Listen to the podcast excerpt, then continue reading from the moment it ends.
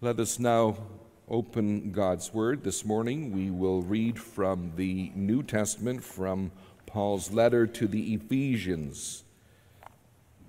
Since past week was Ascension Day, Thursday was Ascension Day, and bearing in mind this special day, our focus will be this morning on the ascension of our Lord Jesus Christ.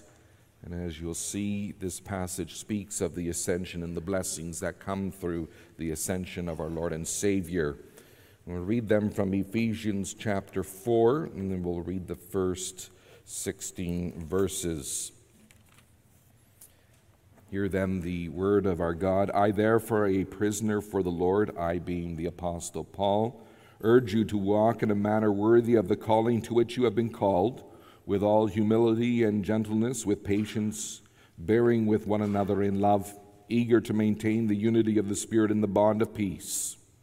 There is one body and one Spirit, just as you were called to the one hope that belongs to your call. One Lord, one faith, one baptism, one God and Father of all, who is over all and through all and in all. But grace was given to each one of us according to the measure of Christ's gift. Therefore it says, When he ascended on high, he led a host of captives, and he gave gifts to men. In saying he ascended, what does it mean that he had also descended into the lower regions, the earth? He who descended is the one who has also ascended far above all the heavens, that he might fill all things.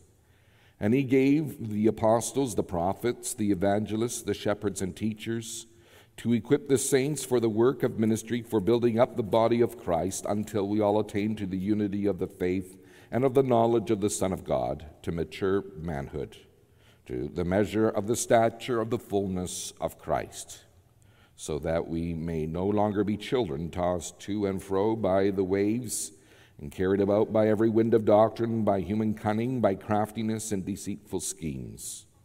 Rather, speaking the truth in love, we are to grow up in every way into Him who is the head, into Christ, from whom the whole body, joined and held together by every joint with which it is equipped, when each part is working properly, makes the body grow so that it builds itself up in love.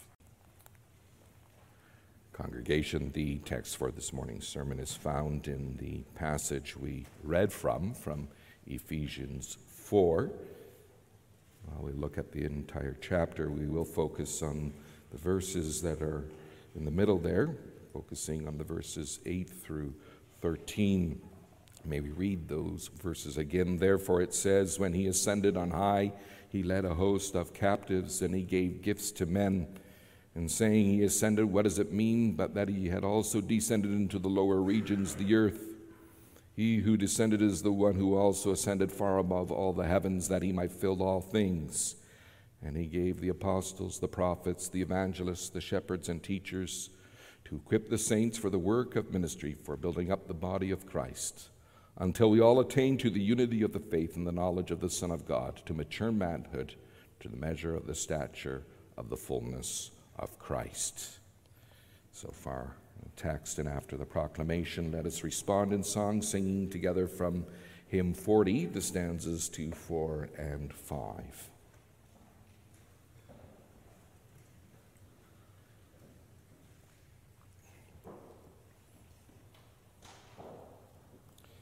Beloved in our ascended Lord Jesus Christ, this past Thursday was Ascension Day.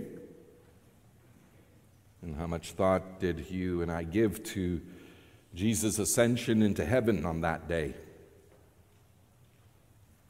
Now, his ascension doesn't get as much airtime as his birth at Christmas or his death and resurrection at Easter. There's no public holiday here in Canada for ascension. It'd be easy to forget this mighty action of our Lord and Savior of his ascending into heaven there before the eyes of his disciples. But then you might be wondering well, what is the big deal about his ascension into heaven? Is it really that important that Jesus ascended into heaven to be seated at the Father's right hand? What are the possible benefits of, of this great work? Well, you see one of those benefits as you'll have an election of elders and deacons following this morning's worship service. It's one benefit. There are more benefits. And this is where we need to look at our text of this morning. Here in Ephesians chapter 4, the Apostle Paul makes specific mention of Jesus' ascension, his triumphant ascension into heaven. And as you see here, it's absolutely foundational to the life, to the well being of us as church.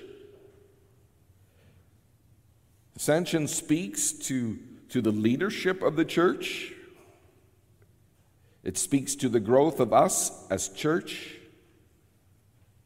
speaks of how we have leadership from Jesus Christ, our head and how we are, yes, members of his body. And it also speaks of how we are to relate as members to the leadership and how we are to relate to each other as members of the same body. And so you see, there's actually incredible blessings come to us through our ascended Lord Jesus Christ. And see also the need then for each one of us to be growing up into our head, into Jesus Christ. And so we'll see then this morning that membership here in this congregation has its benefits. So let's hear God's word this morning summarized in this way. Our ascended Lord provides for the building up of his body. We'll look at the gifts and we'll look at the goal. So this morning we just read from the Apostle Paul's letter to the Ephesians. This letter was directed to a church that was established by the Apostle Paul on his second missionary journey. Paul had come to this, you'd say, major or important city in Asia Minor, preached the gospel. Many came to faith in our Lord and Savior. A church was established here, and, and then especially in the second half of this letter, Paul writes a lot then about this church, the church of Jesus Christ, and the goals that he has for this church and for that matter for any church, also the Ancaster church.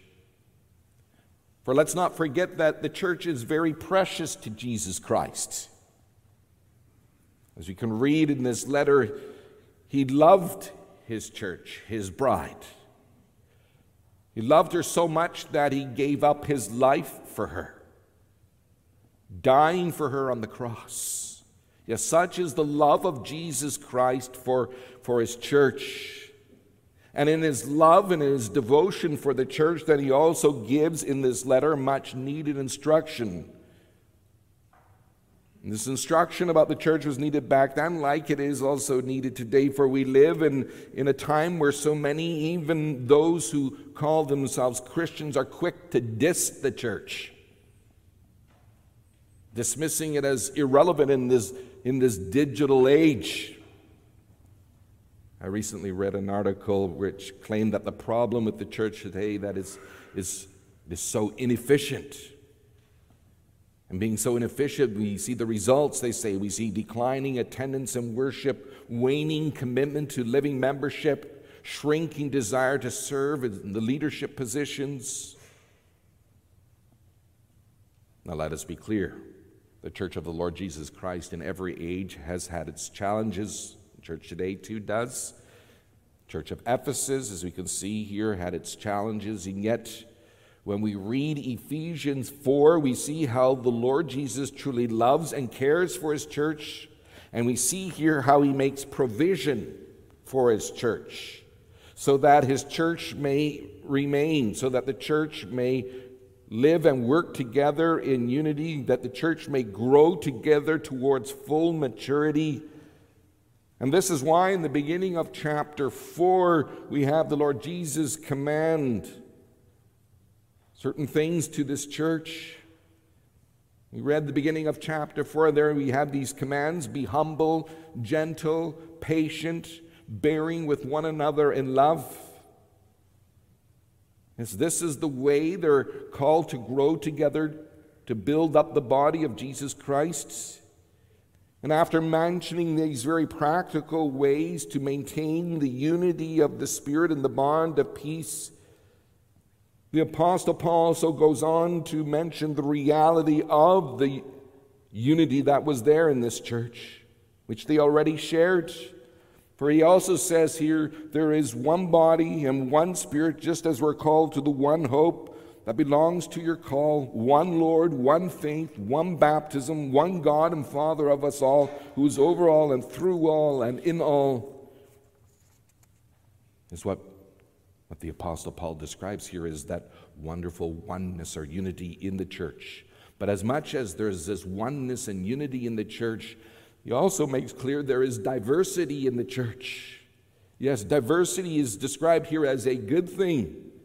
And diversity shows itself also then in the gifts. For as the apostle writes in the next verse, in verse 7, that grace was given to each one according to the measure of Christ's gift. Indeed, Christ in the church gives gifts, gifts of grace. He gives gifts to each and every one of us. And this is reinforced in the first verse of our text where it says, He that is Christ gave gifts.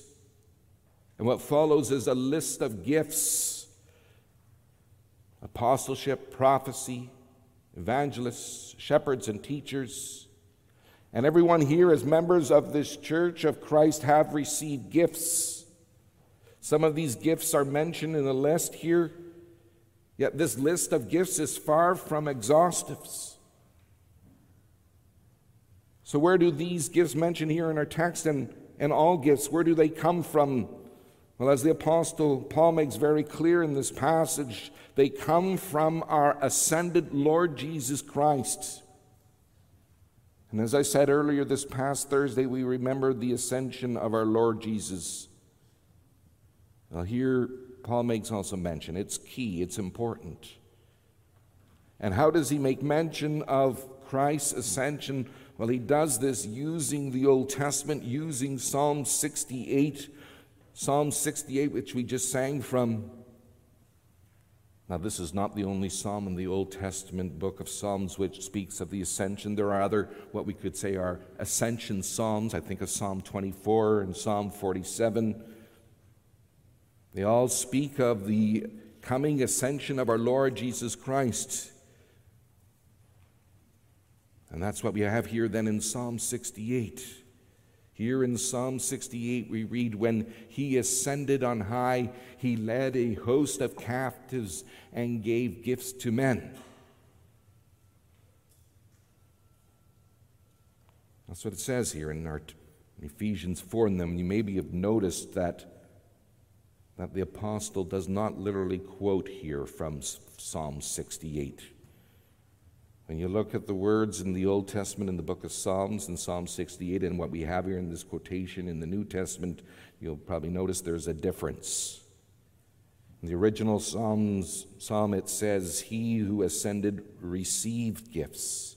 Here in the quote in Ephesians 4, it says, He who ascended gave gifts. What's going on here? What's going on here is that the Apostle Paul is applying these words of Psalm 68 to our Lord Jesus Christ. For indeed, when Jesus Christ ascended into heaven there before the eyes of his disciples, he went into heaven, you could say, in triumphal procession. He went into heaven having received his possession of the blessing of full salvation here on earth. He attained that salvation victory when he died and rose. Yes, he received the incredible spoils of his victory over death. And he received those blessings so that he might give them away to the church here on earth. And it is only through his ascending into heaven that it is now possible for Jesus Christ to give away all these wonderful gifts, to pour out all these wonderful gifts. The greatest gift of all being, yes, the gift of the Holy Spirit but there are other gifts, many gifts. What incredible blessings come from our ascended Lord Jesus Christ, including those gifts mentioned here in our text. Now, as we're also told here in this passage, Jesus, in saying he ascended, what does it mean? And it says that he also descended into the lower regions in the earth. Such a glorious ascension of Jesus Christ was simply not possible unless he had first descended into the lower regions, that is, that he descended here to earth. As Jesus Christ had to come down here to earth. He had to come down here to earth to suffer and to die to make atonement for our sins. Only when he had suffered the curse of our Heavenly Father here on the cross that he was able then to ascend through the heavens into the highest heaven with his hands raised up in constant blessing. You look at the end of Luke, beginning of Acts, you can read of how he ascended. He ascended with his hands raised in blessing. Having endured the curse, he could now dispense the blessing, and he is there in heaven with his hands raised in blessing. And that's why it says there in verse 10 of our text, so that he might fill all things. He is filling this earth with his blessings, the blessings which he has won with his work which he has done here on this earth. And so we have been blessed in Christ with every spiritual blessing in the heavenly places. And so, yes, it is our ascended Lord Jesus Christ then who gives us his blessing, who gives us his gifts. He's the one, as it says here in our text, who gave apostles, and prophets, evangelists, shepherds and teachers, our pastors and teachers. It says, Our ascended Lord, who has poured out in blessing all these gifts and, and many more gifts among us as members of his body, of his church. And there's this incredible diversity, a variety of gifts given from our ascended Lord Jesus Christ. And the Apostle Paul gave his list here his intention was not to furnish a complete list. Realize there's other similar lists in the Word of God. You look up 1 Corinthians 12, and you can read of, there are another lists in there. It says God has appointed in the church first apostles, second prophets, third teachers, and the list goes on. Another passage in Scripture that has a list of gifts is Romans 12. There are gifts like prophecy and teaching and exhorting are mentioned. I'm going to look a little more closely at the list that's in front of us here in, in Ephesians 4. It says, Yes, he gave the church, yes, first apostles. Apostles were very important in the early church. Now, who were the apostles? Well, as the word itself suggests, they are those who were sent. Yes, it's the Lord Jesus who sent out his disciples. In that sense, they were apostles. And when you look in the New Testament, you look up that word apostle, you most often see used of men like Peter and James and John and Matthew, the 12 disciples. These men were special in the sense that they were witnesses to the to the ministry of our Lord Jesus uh, here on earth. They were witnesses to his death, his resurrection, his ascension. And so they were sent out then as apostles. And when they spoke, they spoke the words of God.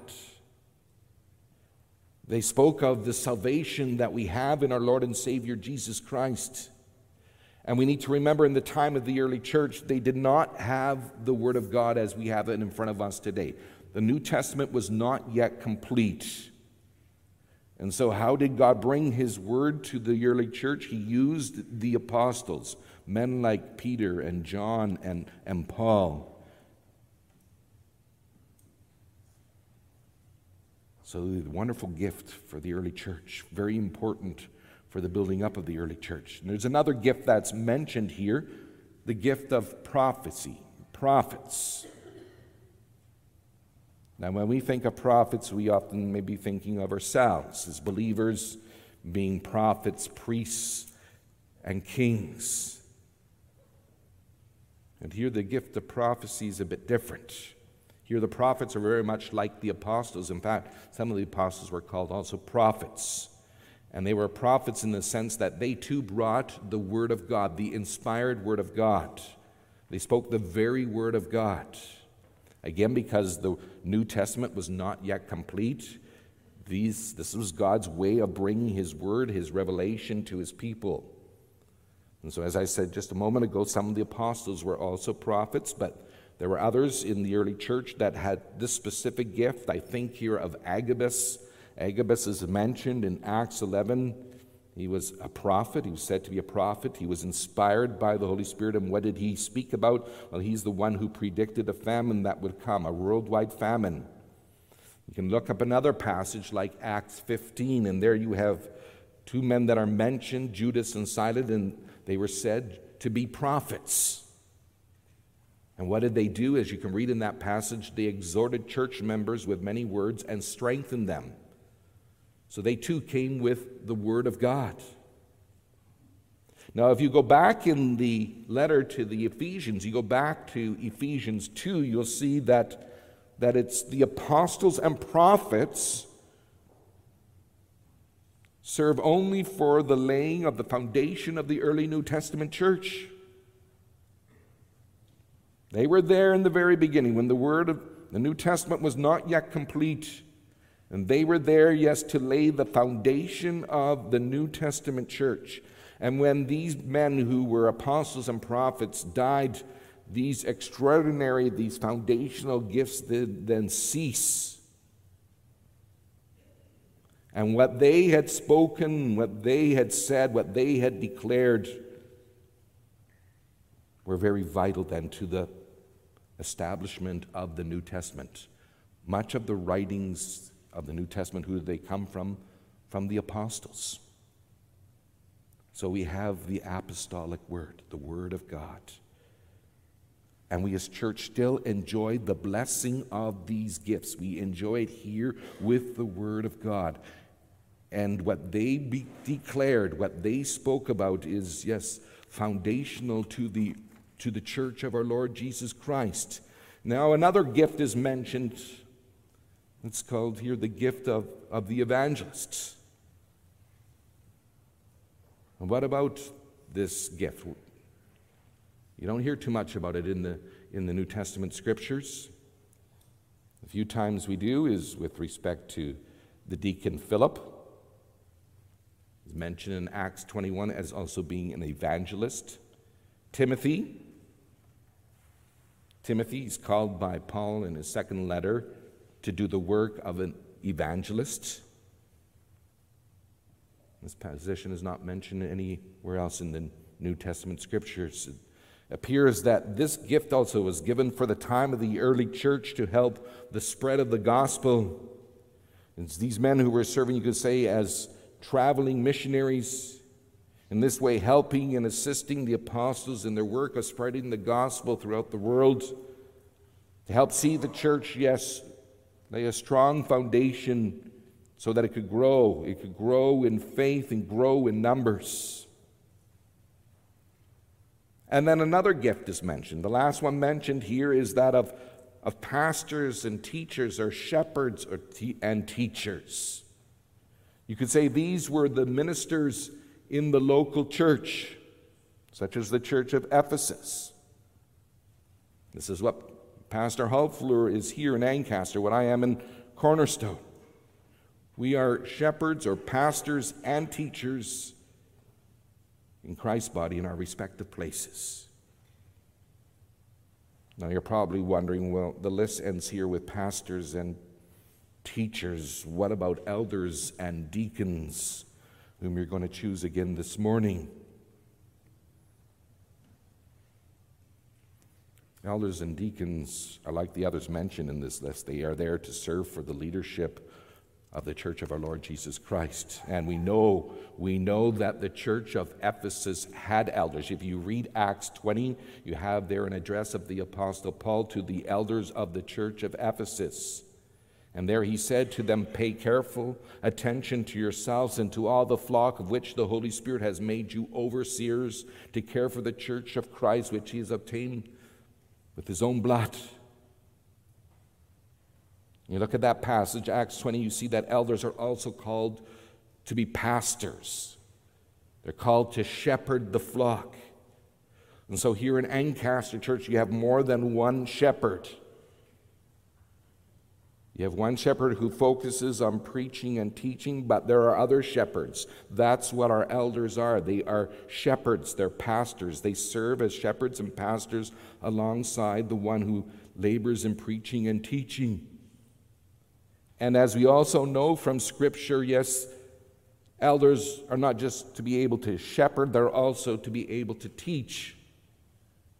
You read that in 1 Timothy 3. They need to be apt to teach. And so, in that sense, they are pastors and teachers. And when they come and do their work, what do they work with? They need to work with the Word of God, as we have it here. Nothing less than the Word of God. So, what are these brothers with these gifts, the position of shepherd and teacher, but also deacon, to be doing? We have this list, and then we get a description of what they are to be doing. Look at verse 12. We, as leaders, whether we're pastors and teachers, ministers and elders and deacons, what are we to be doing? We, as leaders, as it says here, are to equip the saints for the work of ministry, for building up the body of Christ. So often we think that if someone's a minister, or an elder, or a deacon, they got a lot of work to do in the church and the congregation. And they do. And we do easily stand on the sidelines and watch them work and make our comments about what they do and what they don't do. It's easy to be critical of the work of office bearers. And it's easy to think all the work needs to be done by, by the office bearers, be they ministers, elders, and deacons. But we should look closely at what it says here in our text. The task of the pastors and teachers, ministers and elders, and adding the deacons, is to equip, that is, to prepare the saints, that is, the people of God, the members of the church, for the work of ministry, for the work of service. Those mentioned there in the previous verse, in verse 11, those in leadership, are not to do all the work for the members. What they're called to do is to train, to equip, to guide, to encourage the members of the congregation to do the work themselves. To the, as it says here, the work of service. You look in the original here, the word for service is diaconia. This is where we get the word deacon from. Deacons are servants, and really that's what we all are to be. We are all, you could say, deacons, called to serve. And the office bearers, ministers, elders, and deacons are there to equip us so that we might serve, serve one another, serve within our communities.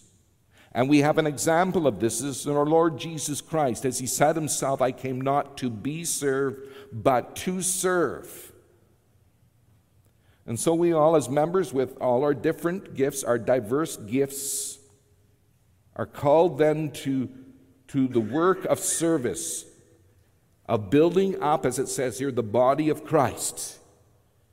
So, our various gifts, and we have a real variety of gifts, and they're all to be used in the service of one another in the body of Christ. Now, we all have been given gifts. Some have more gifts than another, but everyone has a gift. And we need to be using those gifts. By the power of the Holy Spirit within us, we are to use those gifts in the service of other members of the congregation, also in the service of the community around us. Called to serve. And how do we serve? We serve in love. And we can serve in love. We can serve in many in various ways, very practical ways. I think here of meal train, providing meals for one another. Think of visitation to each other, encouraging one another. And there are many other ways. And you can be very creative when it comes to serving. And as we serve one another, we do this so as to build up the body of Christ. So we're called to serve. May not always seem so glorious, but that's the way we grow together. We build the church of Jesus Christ. And how do we do this? I mentioned one way, actually, two ways visiting, but also providing meals for each other. But another way would be mums busy at home, teaching and training their children and teens. In this way, they're serving for the building up of the body of Christ. Also, think of those who take time to listen to another member who's burdened. We're often very good at dispensing advice, we're not so often good at listening. I see that as a pastor. For the building up of the body of Christ, it's very important that we serve one another by listening. As it says in the letter of James, we need to be quick to listen and slow to speak. And what about showing hospitality? Showing hospitality is another way we serve one another. Should be showing hospitality within the congregation, but also when we have guests. Are we making a point of reaching out and being hospitable? And we all have our different gifts and our abilities. And there are many different ways then you can see that we can serve. We don't all have to serve in the same way. And when people serve in, the, in a different way, let's be careful not to judge and say, oh, what, well, what are they doing? And a lot of things may be happening away from the eyes of many here. And then may we then, as, as leadership, encourage you all then to this work of service for the building up of the body of Jesus Christ. Yes, it is in Christ that we can do this. And this way we are being built together, as it says there in chapter 2, to become a dwelling in which God lives by the Spirit. This way we become, yes, a spirit filled body, a living body. Now, that word building up, it speaks of of growth. You build something, you see something grow, and that's what needs to happen in the body of Jesus Christ. Often the stress today is placed in the growth of numbers. And yes, the church needs to grow in numbers, but it also needs to grow in its love and its service of one another. As members of this body, we need to grow this way. And we need to grow up into Jesus Christ and grow with respect to each other. And it's only with the Spirit that we can begin to do this. It's filled with the Spirit that we are going to build up the body of Jesus Christ until, as it says here in our text, until we attain the unity of faith and of the knowledge of the Son of God to mature manhood to the measure of the stature of the fullness of Christ. Now, what we're being told here by the Apostle Paul is that there is a goal. Until we attain, until we reach. That phrase, it's used quite often in the book of Acts to describe travelers arriving at their goal, reaching their destination. While we, as members of the body of Christ, need to arrive at this goal, at this wonderful destination of being united in faith, being truly one in faith we need to have that one faith in our Lord Jesus Christ. We need to have that one knowledge, that common knowledge and conviction about Him and His work. As it says next here, yes, we must come to the knowledge of, of the Son of God. We need to know our Lord, our head, Jesus Christ. We need to know what He has all done for us. We need to know of his death and his resurrection. We need to share in his death and resurrection. We need to share in the new life that we have in him, the communion we have with him. We need to come to grasp His great love for us. We need to know how deep, how wide, how high, how low His great love is for us. We need to be growing in a love and knowledge of our Lord and Savior Jesus Christ. And we do this together. And in this way, we're on our way, as it says here too, to mature manhood, to the measure of the stature of the fullness of Christ. Yes, we are to be growing, we are to be maturing towards manhood. We, as members of one body, we become one man, and we need to attain to the stature, to the height, you say, of the fullness of Christ. So, together as one body, as one man, we become this strong, spiritually mature man is nothing less than the fullness of Jesus Christ. So, we're not to remain children. You actually see that being mentioned in the verse that follows our, our text. We may no longer be children tossed to and fro by every by waves and by every wind of doctrine. No, we need to be growing up growing up into Him who is the head, into Jesus Christ. We are to be growing up under the direction and blessing of Jesus Christ, our head. We are to be growing in our faith, in our communion with Him, in our union with Him. And as we grow in that communion with our Lord Jesus Christ, we are to be growing in our communion, in our love for each other here in the body of Christ. And then we as church are to become, yes, a mature, a full grown, and perfect man.